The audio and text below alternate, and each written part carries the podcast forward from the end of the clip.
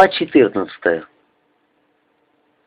Наше удивление прерывает быстро нарастающий гул. Отпрянув от солдата, мы несколько секунд вглядываемся в дорогу, по которой, подняв облако пыли, мчится из-за холмов колонна машин. В их объемистых кузовах плотными рядами сидят немцы. Попов от неожиданности что-то вскрикивает по-якутски и здоровой рукой хватается за механизм наводки. «Лазняк, заряжай!» Я хватаю из раскрытого ящика осколочный и толкаю его в ствол. Но получается это у меня неловко. Гильза застревает, до конца не доходит, и клин не закрывается. Как это иногда делал задорожный, и я подталкиваю ее рукояткой лопаты и пригибаюсь. Грузно оседая на скатах, головная машина переползает на объезде минного поля канаву и выбирается на дорогу. Неожиданно звучно грохает выстрел. Пыль застилает огневую. Я не вижу, куда попадает снаряд, и бросаюсь за следующим. Снова меня охватывает азарт боя, до дрожи напрягаются нервы. Я хочу отрешиться от всех мыслей, не спускать глаз с врагов. Но где-то внутри начинает конючить надоедливый голос. «Ага, вам конец, а он жив. Он уцелеет и будет с Люсей». Говорил о Лукьянове, а думал о себе. «Ага». Усилием воли я стараюсь заглушить в себе этот голос. Сосредоточиваюсь только на деле. Ползаю на коленях от казенника к ящикам. Попов часто стреляет. Меня обсыпает песком, оглушает. Я не знаю, не вижу, где машины. Вся моя воля и силы собраны воедино, не пропустить их в деревню. Я чувствую, что этот наш поединок кончится плохо. В машинах, наверное, пехота. Но теперь уже все равно. А с Поповым в это время начинает происходить что-то непонятное – он как-то злорадно оживляется и, согнувшись над прицелом, кричит «Стой, Гитлер! Назад, Гитлер!» И еще что-то, но выстрелы заглушают его слова. Я приподнимаюсь на коленях и из-за щита выглядываю в поле. Три машины горят на дороге. Несколько, спасаясь от огня, поворачивают в объезд. На плоском, смуглом лице Попова отражается детская радость. Он загнал их на минное поле. «Много! Много давай! Сильно давай!» — кричит Попов и наводит орудие. Чувствуется в колонне растерянность. Два автомобиля, разнесенные взрывами, грудой железа осели на землю, остальные бросаются в стороны. Хвостовые поворачивают назад к холмам. «Давай, лазняк, заряжай!» В необыкновенном азарте подгоняет меня наводчик. Но вот в ящике остаются два последних снаряда, и я, схватив было один, в нерешительности держу его в руках.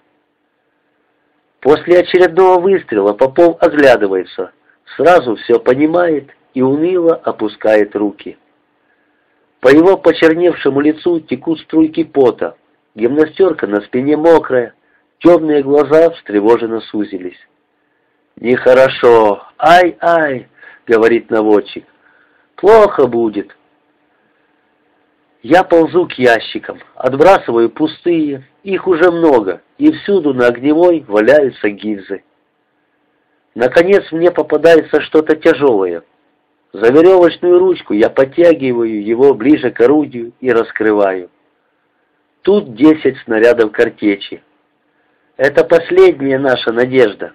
Но для стрельбы картечью немцы далеко, и мы начинаем ждать. «Ой, ложка!» — снова мрачнеет Попов. «Где ложка? Снаряд мало, приказ надо».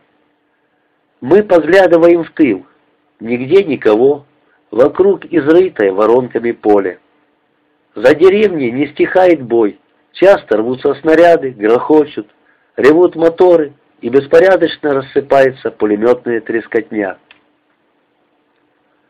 Видно, немцев дальше не пустили. Это хорошо. Но мы не знаем, что делать нам. Ждать ли Лешку? С ним тоже могло случиться всякое. Может, лежит где-либо убитый. Но опять же, как уходить? Рядом дорога, по ней, наверное, пойдут немцы. И мы могли бы их задержать, не допустить к деревне. Если бы только были снаряды. Немцы не спешат атаковать нас. Они притаились у дороги и чего-то ждут. Панасюк тем временем спокойно сидит, прислонившись спиной к брустверу. Однако голова его как-то неловко склоняется на бок. Неужели спит, думается мне, и я дергаю солдата за ногу. «Эй, ты, иди в окоп!» Но он не шевелится. Тогда я поднимаюсь и тормошу его. Голова Панасюка неестественно перекатывается на шее, и я поражаюсь. В прищуренных его глазах смерть. «Гляди, умер!» Удивленный, я несколько секунд гляжу на него. «Помирал», — соглашается Попов, сидя на станине. «Давно помирал». «Там помирал», — показывает он на пехотную траншею, откуда пришел солдат. Эта неожиданная и, казалось, беспричинная смерть незнакомого человека потрясает меня. Ведь вот только что он был жив и имел право жить, ведь он же действительно отвоевался. И надо же было именно после этого так тихо и нелепо умереть. «Тащи его, яма! Тут не надо ложись!» — говорит Попов. Я беру Панасюка за руки и оттаскиваю в укрытие. Там опускаю у стенки рядом с Лукьяновым. Лукьянов еще дышит. Я дотрагиваюсь до него, но он не шевелится. Несколько минут я молча гляжу на покойников и думаю, кто же следующий? Вдруг слышу голос Попова. «Кривен! Огонь! Огонь! На что молчи? Огонь!» Я выскакиваю из укрытия. Так и есть. С дороги от подбитых машин к пшенице, пригнувшись, воровски перебегают немцы. «Кривен!» — кричит Попов. Но Кривенок молчит. На коленях я подползаю к окопу, заглядываю в него. На бруствере стоит пулемет, рядом валяются пустые ленты. Кривенко здесь нет. Мы молча переглядываемся с Поповым. На его скуластом, буром от пота лице растерянность. «Немец, ходи! Плен, ходи!» Я молча прожимаю плечами.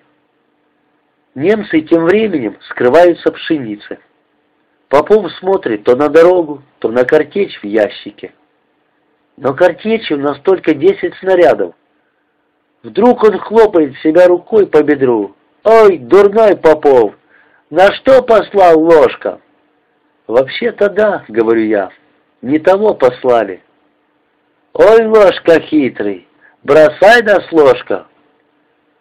Уверенность, с какой говорит эти слова Попов, действует как гипноз. Теперь и мне становится ясно, что задорожный не вернется. Не затем пошел. И все же не хочется верить этому. Я отгоняю дурное предчувствие. Все-таки как он смеет бросить нас? Хочется как-нибудь успокоить Попова. И я говорю, может, все же придет? Снаряд мало, плохо. Ложка не идет, плохо. Креветок пропал, плохо. Три плохо, очень большое плохо. Кривенок, однако, вскоре является. Сперва откуда-то из-за бруствера с грохотом падает на огневую тяжелый закрытый ящик. Мы вскакиваем со станин, и сразу же из соседней воронки переваливается к нам кривенок. Гимнастерка выбилась у него из-под ремня, весь он в земле, грязный и пыльный.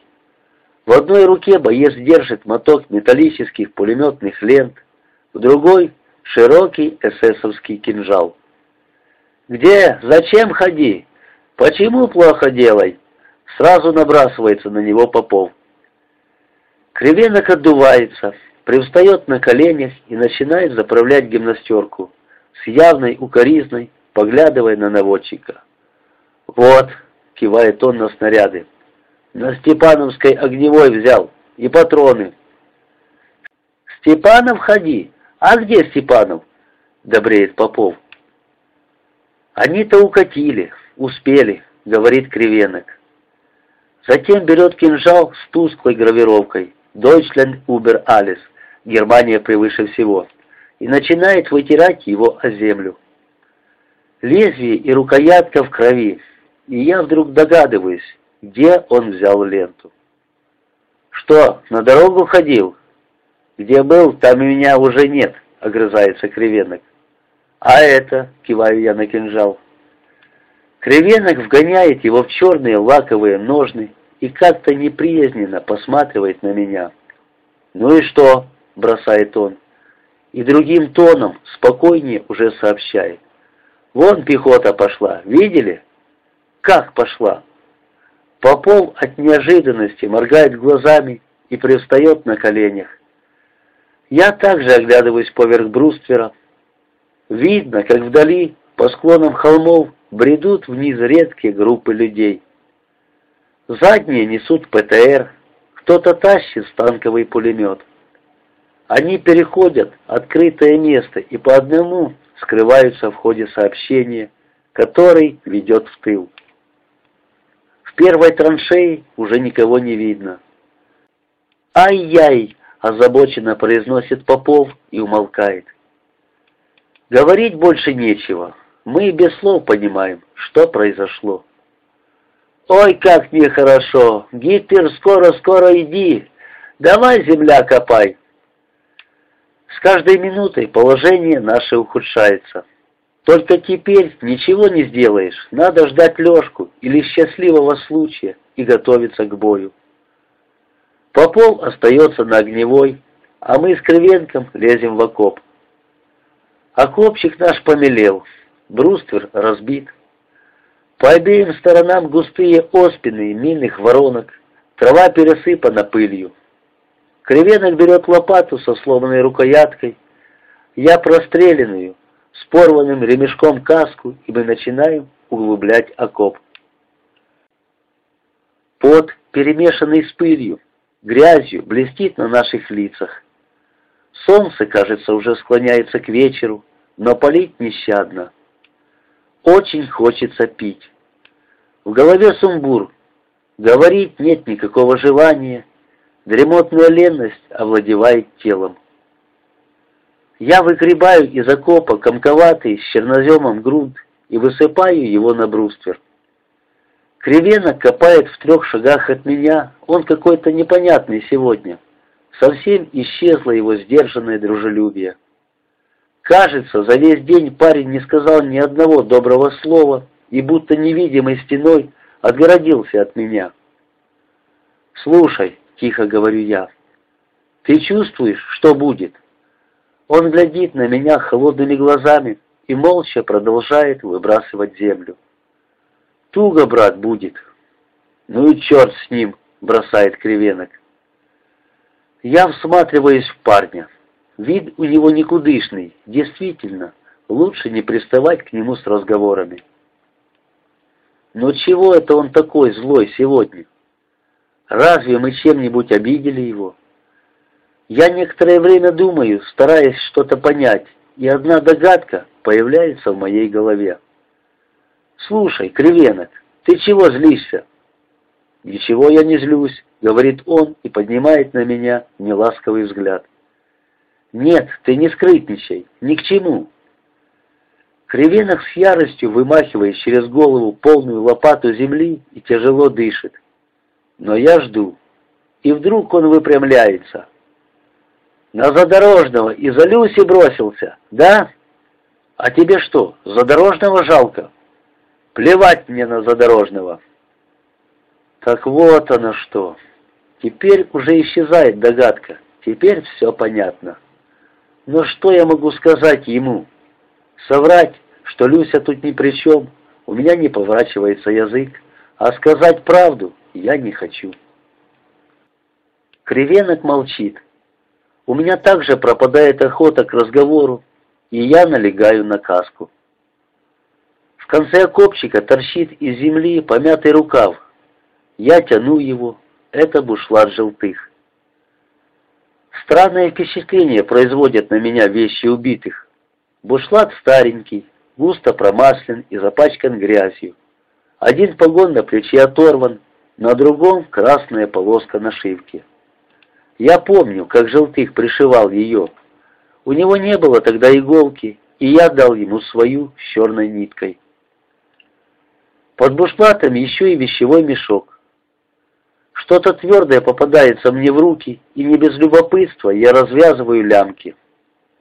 Чужой вещмешок — это чужая душа. Я нащупываю в нем вафельное полотенце, портянки, наставление по противотанковой пушке, пару кожаных подошв, перчатки мотоциклиста с длинными широкими нарукавниками и на самом дне какую-то замысловатую шкатулку с лаковой крышкой. Эти находки несколько удивляют меня. «Старый, мудрый желтых», — думаю я, — «ты был богат своим житейским умом, но разве не видел ты, сколько оставалось в ротах таких вот никому не нужных котомок после удачных и неудачных атак? Знал же, но, видно, не мог преодолеть искушение припрятать, сберечь какую-нибудь безделушку, а жизнь свою беречь не умел. Я выбрасываю на бруствер эту незавязанную, теперь никому не нужную котомку и снова беру каску. Сухая, накаленная солнцем земля, как гравий, противно скрежещет по стали. Мне не видно, что делается на поверхности, но попол молчит, и в голову лезет всякое. Мне вспоминается давнишний наш комиссар, который однажды перед атакой тщательно начищал свои хромовые сапоги, только что сшитые сапожником-партизаном, и был убит через час, даже не запачкав как следует тех сапог. Встает перед глазами отрядный старшина Клыбов, известный у нас купердяй и барахольщик, у которого нельзя было выпросить лоскут на заплатку, и который возил с собой три воза разных трофеев. Снаряд ударил как раз в повозку, где сидел старшина, и разбросал по кустам все богатство хозяина вместе с его потрохами. Помню, видел я в госпитале, как хирург оперировал одного солдата, и, наверное, около часа ругался. Оказывается, немецкий осколок разбил в кармане этого автоматчика семеро часов, и сотни шестеренок, осей и пружинок вонзились в бедро. Нет, пусть будет проклято барахло, причиняющее лишние заботы людям.